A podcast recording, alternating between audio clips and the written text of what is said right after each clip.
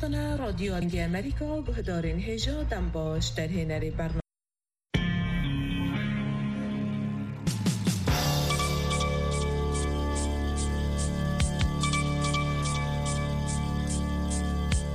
Zifuatazo ni habari za dunia kutoka idhaa ya Kiswahili ya Sauti Amerika, Washington DC. Msomaji ni mimi Meri Mgawe. Wakristo kote duniani wanaadhimisha Ijumaa Kuu, siku ambayo Wakristo wanaamini kwamba Yesu Kristo alisulubiwa. Mjini Jerusalem, maelfu ya waumini wamejitokeza katika mji huo mtakatifu baada ya miaka miwili ya utekelezaji wa amri za kupambana na virusi vya korona. Waumini kutoka sehemu mbalimbali duniani wamepita kwenye barabara inayoaminika uh, kwamba Yesu Kristo alipita akiwa amebeba msalaba kabla ya kusulubiwa. Makanisa kadhaa yamefunguliwa kwa waumini kuingia na kufanya ibada. Baadhi ya waumini wamebeba misalaba iliyoundwa kwa mbao na kuimba nyimbo za kuadhimisha mojawapo ya siku muhimu na takatifu kwa Wakristo. Wamesimama katika sehemu tofauti, namna ilivyokuwa wakati Yesu alipokuwa anateswa kabla ya kusulubiwa. Wakristo wanaamini kwamba Yesu alifufuka Jumapili. Kilele cha maadhimisho itakuwa Jumatatu. Maafisa wa Afrika Kusini wanasema wanatoa fedha za dharura leo Ijumaa kuwasaidia watu kukabiliana na athari za mvua kubwa za hivi karibuni na mafuriko mabaya katika pwani ya mashariki mwa nchi hiyo. Rais wa Afrika Kusini Cyril Ramaphosa ametangaza eneo hilo ni la maafa. Mamlaka zinasema mvua ambayo haijawahi kunyesha iliua watu 341 na kuacha maelfu wengine bila makazi, maji na umeme.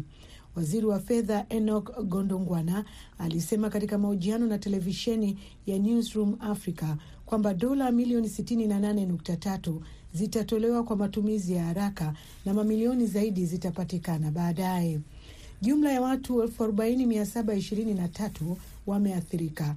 Sile Zikalala, waziri mkuu wa jimbo la KwaZulu Natal, alieleza kuna hisia ya kukata tamaa katikati ya uvundo wa maji taka ukizidi kuongezeka huku mvua ambayo ilileta uharibifu mkubwa ilipokoma na joto la kitropiki kurejea. AFP, shirika la habari la Ufaransa, limeripoti. Unaendelea kusikiliza habari za dunia kutoka idhaa ya Kiswahili ya Sauti ya Amerika, Washington DC. Mwanaharakati wa haki za raia wa Taiwan Li Mingqing alirejea Taiwan hivi leo Ijumaa baada ya kumaliza kifungo cha miaka mitano jela nchini China kwa kuikosoa serikali ya China. Baada ya kutua Taipei Ijumaa asubuhi, Li aliingia moja kwa moja katika siku kumi za karantini ya lazima na atazungumza na wanahabari baada ya kuachiliwa. Kurudi kwa Li Taiwan kunamaliza sakata ndefu iliyoanza mwaka elfu mbili kumi na saba alipotolewa wakati akitembelea Makao inayoendeshwa na China eh, kama ilivyo Hong Kong kama mkoa maalum wa kiutawala. Leo ilijulikana baadaye kuwa alikamatwa nchini China na kushtakiwa kwa kuidharau mamlaka ya serikali, neno linalotumiwa nchini China kuwashtaki wanaharakati, wanasheria wa haki za binadamu na hata raia wa kawaida waliopatikana na hatia ya kuikosoa serikali. Mahakama ya Tunisia siku ya Alhamisi ilimzuia mwandishi wa habari ambaye aliwakosoa polisi na waziri wa mambo ya ndani kama kikundi cha wanahabari kilisema alishutumu kudorora uh, kwa uhuru wa kujieleza tangu Rais Kais Saied atwae mamlaka na kiutendaji mwaka jana. Chara Zed Akacha alikuwa mwanahabari Charazed Akacha alikuwa mwanahabari wa pili kufungwa ndani ya mwezi mmoja baada ya mwingine kufungwa kwa wiki moja mwezi Machi kwa kuchapisha habari kuhusu wanamgambo. Muungano huo ulisema kukamatwa kwa Akacha kulitokana na chapisho la Facebook ambapo alimkosoa waziri wa mambo ya ndani na kuwashutumu polisi kwa kutusi na kumpiga mtaani wiki iliyopita. Wapalestina walipambana na polisi wa Israel katika eneo la msikiti wa Al-Aqsa mjini Jerusalem kabla ya alfajiri ya Ijumaa, huku maelfu ya watu wakikusanyika kwa ajili ya sala katika mwezi mtukufu wa Ramadhani. Wafanyakazi wa afya wamesema kuwa takriban Wapalestina 152 walijeruhiwa. Eneo hilo takatifu kwa Wayahudi na Waislamu mara nyingi limekuwa kitovu cha machafuko kati ya Israel na Palestina. Mvutano ilikuwa tayari imeongezeka huku kukiwa na wimbi la ghasia za karibuni.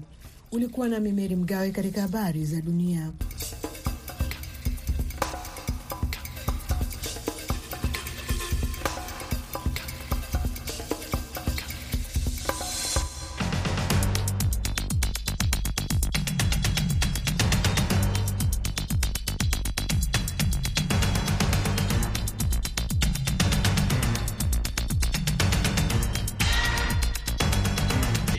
Kwa Undani kutoka idhaa ya Kiswahili ya Sauti Amerika, moja kwa moja kutoka hapa jiji kuu la Marekani, Washington DC, kipindi ambacho huangazia ripoti zinazogonga vichwa vya habari.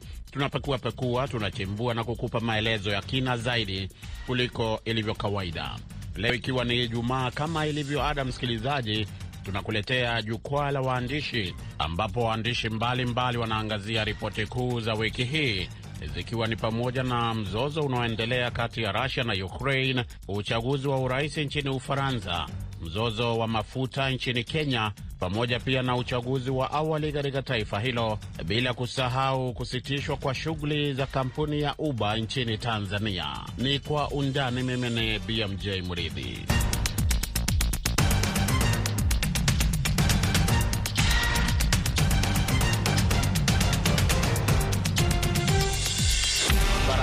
Kabisa. Karibu msikilizaji kwa jukwaa la waandishi Ijumaa ya leo. E, tuna wageni, tuna Douglas Mutua kutoka hapa Marekani katika jimbo la Virginia, mwandishi wa habari wa kujitegemea Halifa Saidi yuko kule Tanzania, ambaye ni mwandishi na mhariri katika Chanzo Radio mjini Dar es Salaam. Clinton Omwange ni mwandishi wa Just FM Radio 98.9 kule Kericho, Kenya. Naona tuanzie na mzozo huu wa Ukraine na Russia, ambapo kama unavyojua msikilizaji, wiki hii kumekuwa na maendeleo chungu nzima kuhusiana na mzozo huo, ikiwa ni pamoja na Putin kusema kwamba eh, mazungumzo ya kutafuta amani yameshindikana na kwamba hana njia nyingine yoyote ila kuendelea na uvamizi wake nchini Ukraine, pamoja pia na Rais Volodymyr Zelensky kusema kwamba angependa eh, kuhutubia Baraza la Umoja wa Afrika, huku wakati huo huo Russia nayo ikikaribia au wanajeshi wake wakikaribia mji wa Mariupol ambapo inatarajiwa kwamba kufikia wikendi hii hali huenda ikawa tete hata zaidi iwapo wanajeshi hao ambao walikuwa wanakaribia sana hapo jana watakuwa wamefika katika eneo hilo. Nije kwako Douglas Mutua, ikiwa ni inaingia mwezi unaingia mwezi wa pili wa mashambulizi yanayoendelea kufanywa na Russia nchini Ukraine, nafikiri kwanza kabisa najua pia katika nimesoma baadhi ya katika maandishi yako ulitumia maneno makali ukasema kwamba karibu utumie maneno yaliyotumiwa na rais eh, Joe Biden. Lakini ukasema kwamba eh, nchi eh, au Umoja wa Mataifa unafaa kuvunjwa iwapo kuvunjiliwa mbali iwapo hautasaidia kutuliza hali. Eh, kwanza tuanzie hapo, nini ambacho kimekufanya ukafikiria namna hii? No. Ukweli ni kwamba Uh, Umoja wa Mataifa umekuwa kama mtazamaji, kama shabiki wa kutazama mambo mabaya yakiendelea, maovu yakitendeka, badala ya kuingilia kati na kudhibiti hali. Mfano bora ni Rwanda ambapo watu waliuawa karibu milioni moja. Halafu kuna mfano mwingine wa hivi majuzi hapo uh, hapa Sudan Kusini, kwa muda wa miaka mitano watu laki nne wameuawa. Umoja wa Mataifa haufanyi chochote. Ah, Ukraine sasa hivi watu wanaendelea kuuawa. Umoja wa Mataifa ni vitisho baridi, vitisho baridi. Sasa badala ya kufanya hivyo na, ba, na, na badala ya kuwa na mataifa maalum yale mataifa wanachama matano hivi ambayo yana kura ya turufu, badala ya kuwa na, na, na wanachama wa aina hiyo, basi na uvunjiliwe mbali, uundwe tena, tuwe hata na uwakilishi kutoka Afrika kote duniani, mataifa ambayo yanakubaliana kwa mambo mengi na ambayo kwa kweli yanazingatia utawala wa kisheria. Kwa wiki mbili ta, mbili sasa kumekuwa na lile swala la uvamizi ambao ulilenga e, raia wa kawaida ambao e, baadhi ya watu wanasema ile ni uhalifu wa kivita, na hata rais wa Marekani pia akalizungumzia hilo kwa mara ya pili wiki hii. Sijui oh, maoni yako ni yapi kuhusu hali iliyotokea kule Bucha na pia sasa tunasikia katika mji wa Mariupol, ingawa hatuna takwimu E, zinazoonyesha moja kwa moja nini kimeendelea huko kuhusiana na idadi ya watu waliokufa wakiwa ni raia wa kawaida. E, nini ka maoni yako kuhusu hili Douglas? Bila shaka uliofanyika pale uh, ni uhalifu wa kivita na kwa kweli ni kama mauaji ya halaiki una, unapowalenga ama serikali inapowalenga watu ambao hawana hatia, watu ambao hawana hawana silaha wengine niliona waki, waki, wa, wa, waliuawa wakitoka madukani kununua viazi, wengine wakiendesha baiskeli zao, wengine wakiwa katika pitapita zao za kawaida. Hayo ni makosa ama ni uhalifu wa kivita moja kwa moja, na Umoja wa Mataifa unajua sheria za kimataifa zinaeleza zina, zina, zina wazi, lakini ni kama ni kama sijui wanasubiri yafanyike yepi ili wachukue hatua. Sasa Rais Vladimir Putin bila shaka anaogopa kwa sababu ana, ana, ana, ana silaha za kinuklia na wanaogopa kwamba huenda wakaanzisha vita vya tatu vya dunia, lakini ukweli ni kwamba hana ukiritimba wa silaha za kinuklia. Mataifa mengine yanazo, na na iwapo wataogopa kuanzisha vita ili halafu wamruhusu aendelee kuua raia wa kawaida, basi itakuwa hakuna haja ya kuwa na Umoja wa Mataifa.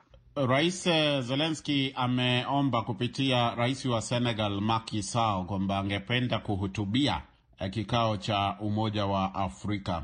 Sijui wewe kama mwandishi unaona hii inaweza kuwa na umuhimu gani, iwapo pana umuhimu wowote, kwa sababu tumemwona akihutubia vikao vingine vya bunge, lakini hayo ni mabunge ya nchi ambazo zimeendelea kama Marekani, Kanada au Uingereza na kadhalika. Nafikiri iwapo ataruhusiwa kuhutubia kikao cha kama kongamano la, la Umoja wa Afrika itakuwa ni hatua nzuri ya kumpiga vita vya kisaikolojia yule Vladimir Putin wa Urusi, kwa sababu itakuwa yeye mwenyewe at, at, atahisi vibaya kwamba dunia yote imeungana dhidi yake isipokuwa Belarus na mataifa mengine ambayo hajatoa msimamo yao.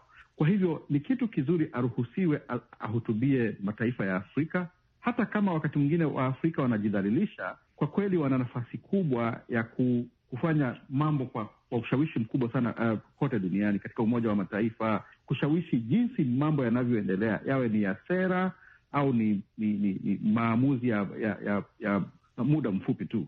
E, tuende kwako uh, Clinton Omwange hapo Kenya. Kumekuwa na uh, shughuli shughuli za kisiasa wiki hii, ni nini kimefanyika kufikia jana? Nilisikia kwamba kuna chama moja kikubwa hapo kilikuwa kinafanya mchujo. Naam, bila shaka bwana Mridhi, e, ni chama cha cha UDA kinachoongozwa naye naibu wa rais William Ruto ambacho kilikuwa na mchujo wa mchujo wa kuweza kuwateua wale ambao watawania viti mbalimbali vya kisiasa ikiwemo kiti cha ugavana uh, ama viti vya ugavana, useneta, uwakilishi wa kinamama katika kaunti uh, na vilevile kiti cha uwakilishi wa wadi. Na zoezi la mchujo lililoendeshwa uh, mnamo siku ya Alhamis katika kaunti thelathini na sita huku ushindani na ubabe wa washindani ukishuhudiwa Eh, katika vingi vya vituo. Kwingineko zoezi hilo likiendeshwa kuchelewa katika eneo la Mathare katika kaunti ya Nairobi. Kwa mfano uh, kulikuwa na wawaniaji takriban wanne waliokuwa wanashiriki zoezi hili kuwania kiti cha uwakilishi wadi, lakini zoezi hili eh, likashuhudiwa na kuzuka kwa vurugu, huku mwaniaji mmoja kwa jina Bi Elizabeth Waithera akisema kwamba wahuni walifatisha zoezi hilo, huku akifungiwa nje ya zoezi hilo. na Waithera akisema kwamba wauni hao huenda walitumwa na mmoja wa mshindani wake mkuu, na ni wahuni ambao walisema eh, kwamba mbali na kumzuia kutoka kushiriki katika uchaguzi huo, uh, pia walimdhalilisha kimwili, na akaweza kuripoti kisa hicho katika kituo cha polisi Pangani katika kaunti ya Nairobi. Kwingineko bwana Mridhi, katika uh, kaunti ya Bomet kwa mfano, ambayo vilevile ni ngome ya naibu wa rais, malalamishi yaliyoshuhudiwa huku mwaniaji wa gavana uh, bwana John Msonik Uh, mwaniaji useneta na ambaye vilevile wakati mmoja alikuwa ni uh, katibu katika chama cha kutetea maslahi ya waalimu nchini NAT, bwana Wilson Sossion ambaye anawania anapanga kuwania useneta katika kaunti ya Bomet, wakimlaumu gavana wa sasa wa kaunti ya Bomet mheshimiwa Herald Balchok uh, na kwa kumhusisha na vurugu zilizoshuhudiwa katika vituo mbalimbali hasa katika kituo cha Tenwek katika kaunti ya Bomet uh -huh. na walisema kwamba vurugu hizo huenda zingechangia uhalali wa Uh, mchujo huo bwana Mrevi. kuna kuna maswala kadhaa. Najua kila pahali eh, ripoti kama hiyo unayoitoa kulikuwa E, watu kila pahali kungekuwa na kitu cha kueleza nani kashinda nani kashindwa, lakini eh, kulikuwa na tetesi kwamba baadhi ya mifumo inayotumika hapo e, kuwapata wagombea e, katika vyama mbalimbali, sio tu hicho cha UDA e, ilikuwa na e, inakosolewa na baadhi ya watu. E, kuna wengine walisema kwamba kuna ile wanaita direct nomination, kuna wale waliofanya mchujo kama unavyoeleza e, kuna zile wanazoziita e, polls ambazo uh, wanatumia kama kura za maoni E, nini kinachoelezwa kuhusu njia kadhaa ambazo zimetumika hususan kwa chama hicho cha UDA kumpata mgombea kando na labda jana ambapo kulionekana kwamba kulikuwa na kura kila uh, katika ma, maeneo tofauti tofauti. Uh, kile ambacho kinashuhudiwa ni kuna wale ambao jinsi ambao wamesema kwamba huenda uh, watapewa viti uh, da, yani kwa ile njia tunasema ina direct way, yani bila kufanya mchujo, kwa sababu huenda wako na ushawishi katika maeneo ambayo wamo, lakini wengi wa wananchi ama wale ambao hata si wananchi wale ambao wanashindana na wao wameweza kulaani kwa hivyo, wakisema kwamba ni lazima waweze wote kushiriki katika mchujo na wananchi waweze kujiamulia yule ambaye anawafaa kuongoza katika viti mbalimbali vya kisiasa. Na ni nini kitarajiwe sasa? Kwa sababu uh, hapana shaka kuna wale hawataridhika na yale yaliyoendelea jana, hususan wale ambao hawakushinda. E, kama chama hicho umesikia, uh, umesikia nini kuhusu michaka, mchakato uh, kwenda mbele? E, mikakati ipi imewekwa kuhakikisha kwamba wana wale wanaoshindwa kwa mfano E, hawaondoki kwenye chama na kuenda kwa vyama vingine. E, kuna mpango huo? Kuna mpango hasa, kuna yule ambaye ni kiongozi wa uchaguzi e, wa mchujo huu e, katika chama cha UDA Bwana Kithure Kindiki ambaye muda mfupi ambao umepita amezungumza na moja mojawapo ya kituo cha habari cha Citizen akisema kwamba uh, wale ambao huenda wako na malalamishi wakisema kwamba uh, labda kulikuwa na visa uh, vya udanganyifu Uh, wanafaa kuripoti malalamishi hayo katika bodi ya uchaguzi ya chama cha UDA eh, waweze kusubiri katika harakati za kisheria ambazo zitafuatwa.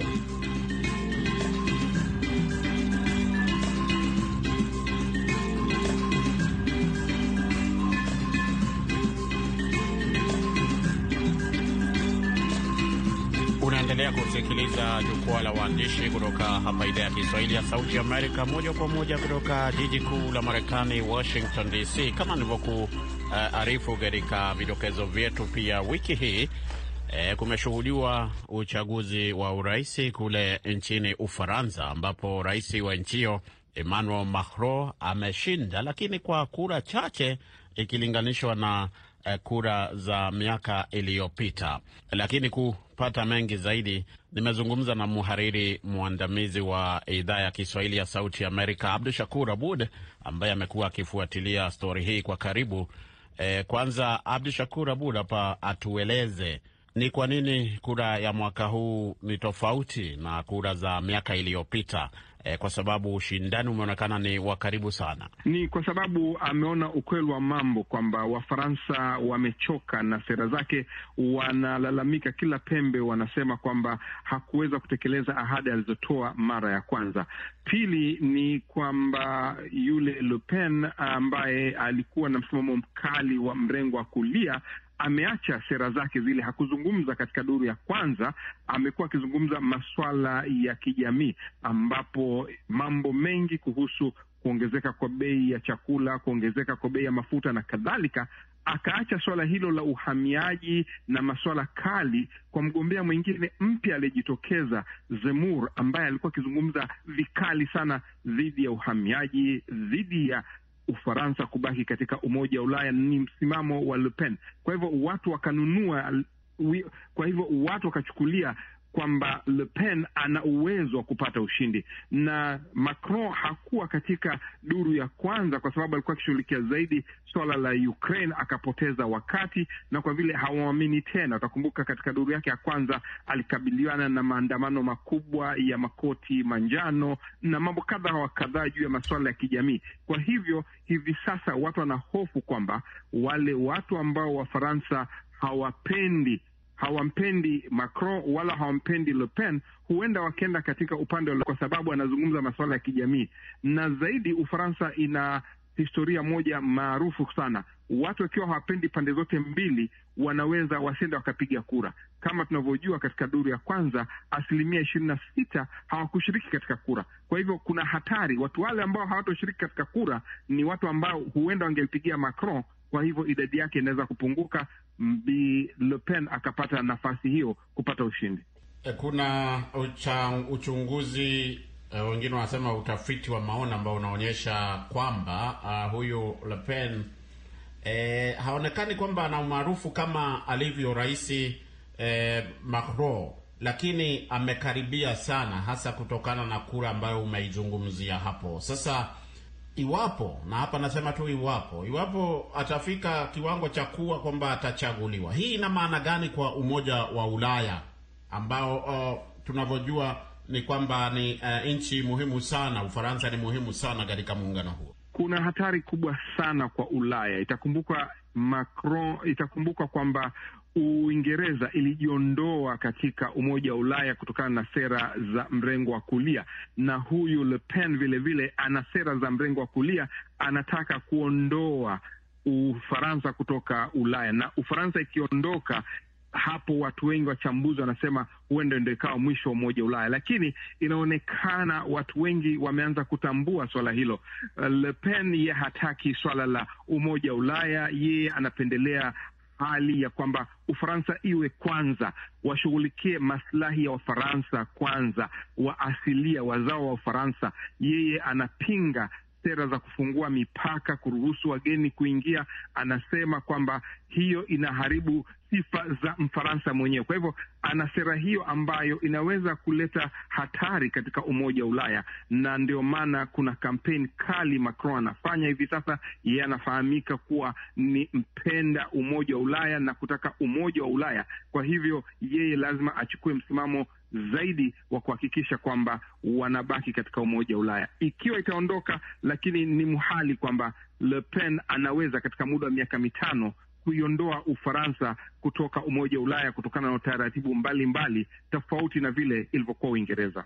Uchaguzi huu una umuhimu gani kwa bara la Afrika, hasa ukizingatia kama unavyosema eh, sera baadhi yazo a, ambazo za uhamiaji kama huyo Le Pen unavyosema anachukua msimamo mkali. Tunafahamu kwamba Ufaransa ina ushawishi mkubwa sana barani Afrika, mfano huko Sahel, nchi nyingine za Afrika, na Le Pen amesema kwamba kwanza tujenge nchi yetu. Wananchi wa Ufaransa wanataabika zaidi kuliko kwenda nje. Kwa hivyo Le Pen akichukua uongozi, anaweza kubadili sera za Ufaransa kuelekea Afrika. Anaweza kupunguza misaada, anaweza kupunguza ushawishi wa Ufaransa kule Afrika, kwa sababu yeye lengo lake ni kuangalia maslahi ya Wafaransa kwanza kabla ya maslahi ya watu wengine wowote. Kwa hivyo ukiweza kusema, wachambuzi wanasema sera zake ni karibu sawa na za Trump hapa Marekani aliposema America first, naye Le Pen anasema Ufaransa first. Kwa hivyo kuna hali hiyo ya hatari kwamba Ufaransa inaweza kujitenga, ingawa itakuwa vigumu sana kujiweka kando na Afrika kwa sababu Le Pen hawezi kuunda serikali yake peke yake bila ya muungano. Hana watu wa kutosha katika bunge, anaweza kupata kura kuweza kuunda serikali yake peke yake. Kwa hivyo kuiondoa Ufaransa katika Umoja wa Ulaya au kuelekea Afrika itakuwa vigumu sana kwake yeye, maanake lazima aunde ushirika na vyama vingine, na vyama vingine vitakuwa ni vile vya mrengo wa kushoto ambavyo huenda vikazuia mambo mengi zisibadilike. Kulikuwa na suala lingine hapo Clinton, eh, ambapo tulizungumza jana kuhusu eh, mzozo wa mafuta. Ni nini kinachoelezwa sasa? Sijui kama e, kumeonekana afueni, kwa sababu waziri wa a, nishati au kawi kama unavyosema hapo Kenya e, Monica Juma Dr. Monica Juma a, alisema kwamba apewe saa sabini na mbili e, kubadilisha hali, wakati tulikuwa tunashuhudia uh, milolongo au tuseme e, foleni ndefu kote nchini. Kuna tofauti yoyote ambayo unaweza kuisema sasa, Clinton?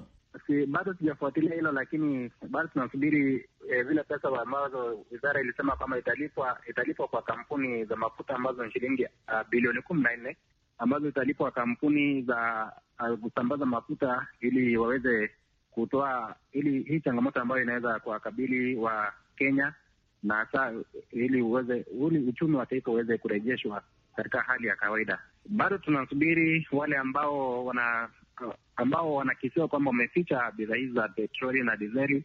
E, ikiwa bado hawata ikiwa bado hawatafungulia mafuta bidhaa hizo ziweze ku, kufunguliwa kama ilivyo hapo awali, basi huenda wakafurushwa alivyosema Waziri Monica Juma e, kwamba hasa wale ambao wametoka katika mataifa ya kigeni na ambao wanaongoza kampuni hizi hapa nchini, ikiwa hawatafungulia uh, biashara hii kuendeshwa ilivyokuwa uh, katika siku za hapo awali, wana basi wakafurushwa kutoka hapa nchini. Kumbuka bwana Mrezi, nilivyosema hapo awali, uh, kuna yule mmoja mkurugenzi wa kampuni ya uh, kampuni moja ya kusambaza kusambaza mafuta hapa nchini ambaye tayari serikali imeweza ku, kupendekeza aweze kufurushwa kutoka hapa nchini, ambaye ni bwana Jean uh, Christian ambaye anaongoza kampuni ya Biro.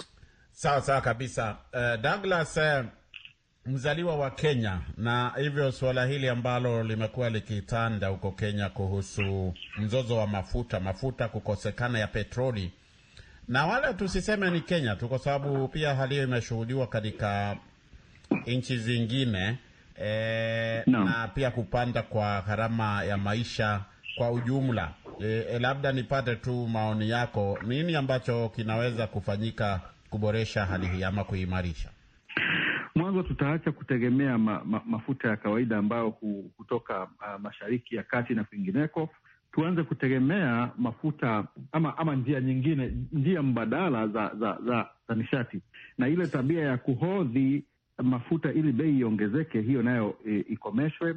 Wanaofanya kazi hiyo wachukuliwe hatua, kama hao wanaofukuzwa, badala ya kufukuzwa wangepelekwa jela kwanza, alafu baadaye wakarejeshwa waka, waka, waka, waka kwao lakini nafikiri kama kama kama um, bara mataifa ya Afrika yata, yataanza ku, yanapaswa kuanza kufikiria kuhusu uh, labda vyanzo mbadala vya nishati, kwa sababu ukiangalia huko kwa mafuta na gesi asilia tumeanza kutoka, kwa sababu pia tunazungumza kuhusu mabadiliko ya tabia nchi. Uh, lazima tutunze mazingira, lakini kimsingi sasa hivi suluhu ya sasa mafuta yapatikane hata kama ni kwa bei bei ghali kiasi, lakini yawepo. In, inakuwa vibaya sana kwamba una pesa mfukoni, lakini bidhaa ya kimsingi unayotaka kununua haipo. Tatizo ni kwamba mafuta hayapatikani. Yani ni, ni vitu vya aibu, vitu vya ki, bidhaa za kimsingi zinapaswa kuwepo wakati huu. Sawa sawa kabisa. Kampuni ya Uber nchini Tanzania imetangaza jana Alhamisi kwamba inasitisha shughuli zake katika nchi hiyo na uh, kitu kinachoelezwa ni kwamba uh, kampuni hiyo hairidhiki na jinsi serikali inavyoratibu uh, eh, maswala ya usafiri hasa kwa kampuni hiyo ambayo kama unajua inasaidia watu wengi kuwaunganisha kimtandao na kusafiri kama kama taksi. E, nakuuliza swali hili kwa sababu linaweza kuwa pia linahusu nchi zingine kule Uber inafanya uh, kazi. E, ukisikia uh, Uber ina inaondoa uh, ina inasitisha uh, huduma yake katika nchi fulani, nini ambacho kinakujia uh, kwa wazo, mawazo yako? Uber ni kampuni ya kimagharibi na inazingatia uchumi wa kibepari ambapo inawekeza na kuchuma zaidi, lakini pale Tanzania unapata kwamba uchumi umedhibitiwa, huwezi kuja ukajifanyia mambo na na, na, na, na kuwatoza watu unavyotaka. Kwa hivyo nadhani nadhani hata si Tanzania pekee, maeneo mengine ambako unasikia labda inaondoka au inataka kuondoka, imeona kwamba kile kiwango cha faida ama kile kiasi cha faida ha, haiwezi kupata kwa sababu labda sheria hazi haziruhusu. Na mimi nasema hivi, Uber kuondoka ama kutoondoka si hoja kubwa. Hoja ni kwamba uh, usafiri upo na usimamiwe vizuri. Shukran za dhati uh, Douglas Mutua, mwandishi wa kujitegemea hapa Marekani. Tumekuwa pia na waandishi Halifa Saidi kutoka Chanzo Radio Dar es Salaam na Clinton Omwange kutoka Just FM Kericho, Kenya. Kwa niaba ya wote waliofanikisha matangazo ya leo, msimamizi Mary Mgawe, mwelekezi Saida Hamdun, mimi naitwa BMJ Mridhi na kutakia ni weekend safi hususan wale mnaosherehekea sikukuu ya Pasaka na vilevile vile wenzetu Waislamu mnaoendelea na Ramadhan. Tuonane wiki kesho inshallah.